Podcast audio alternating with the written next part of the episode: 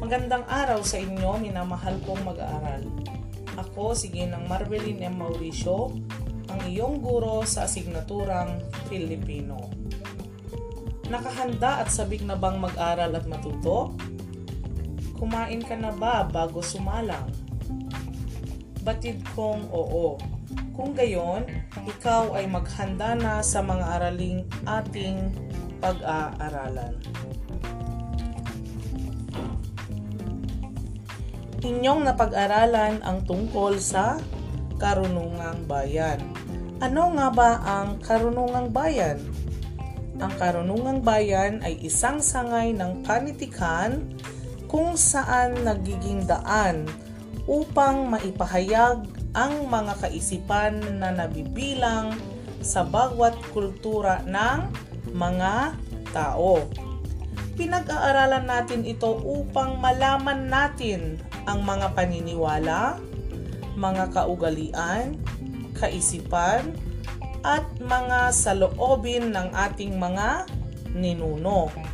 Ngayon ay dadako na tayo sa paghahambing. Ano nga ba ang paghahambing? Ang paghahambing ay may dalawang uri ang dalawang uri ng paghahambing ay paghahambing na magkatulad at paghahambing na di magkatulad. Nagagamit ang paghahambing sa paglalarawan ng pagkakaiba at pagkakatulad ng mga katangian ng tao, bagay, pangyayari at iba pa na makatutulong sa kabisaan ng pagpapakilala ng anumang paksa.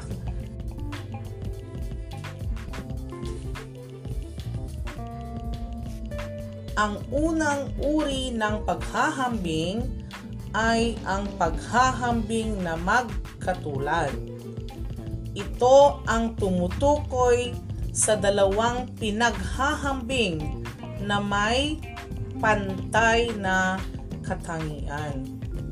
Ginagamit ang mga panlaping ka, magka, kasing, maging, at ga.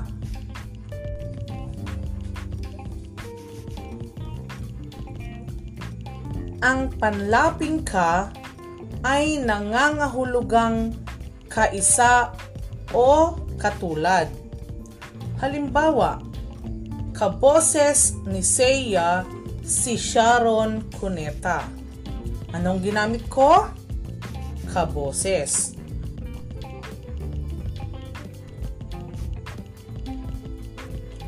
Pangalawang panlapi ay magka na nangangahulugan din ng kaisahan at pagtutulad. Halimbawa, magkaisa sila sa adhikain para sa bayan. Anong ginamit ko? Magkaisa.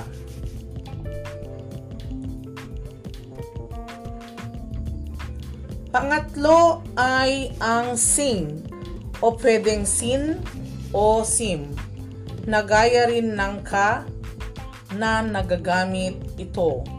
Halimbawa, sintibay ng bato ang kanyang paninindigan. Anong ginamit ko? Sintibay.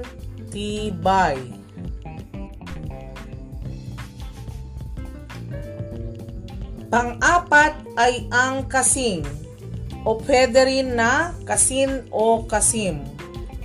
Halimbawa, magsimbilis ang pag-angat sa buhay ng magkakapatid. Anong ginamit ko? Magsimbilis.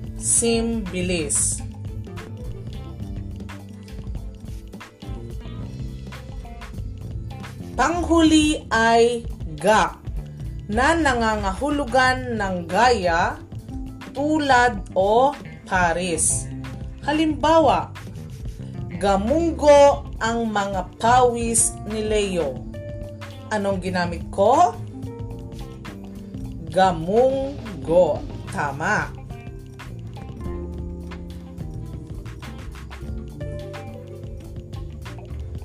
Ngayon ay aking aalamin kung ano ang iyong natutunan sa ating aralin. Tukuyin mo kung anong salita ang ginamit upang paghambingin ang mga bagay-bagay sa pangungusap. Una, magkasing tangkad si Tom at June.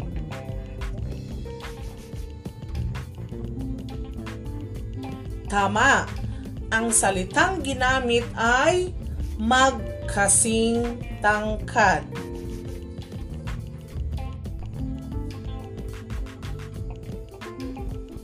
Pangalawa, kamukha ni Pio ang kanyang ama. Ulitin ko, kamukha ni Pio ang kanyang ama.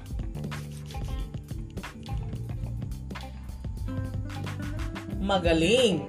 So, ang ginamit ko ay kamukha.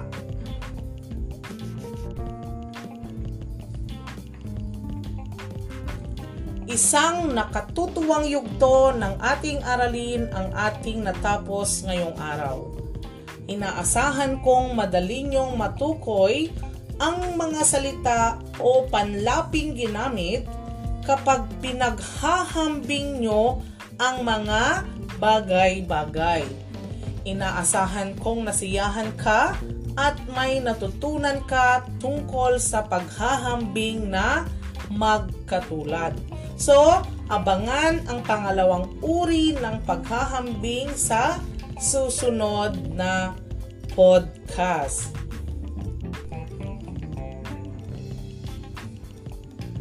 Binabati kita sa masaya at matagumpay mong pakikinig at pakikilahok sa ating aralin.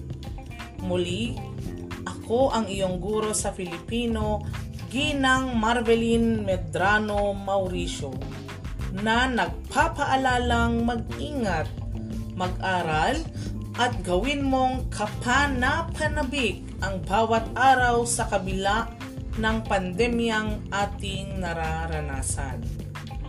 Kapag kayo ay may hindi pa naiintindihan, maaari nyo akong i-text o tawagan sa aking numero 0956 3258 778. Inuulit ko, 0956 32 o mag-message lamang sa ating group chat o maaaring i-message nyo ako sa aking Facebook account Marvelin Irorita Medrano Mauricio through Messenger. Hanggang sa muli, paalam!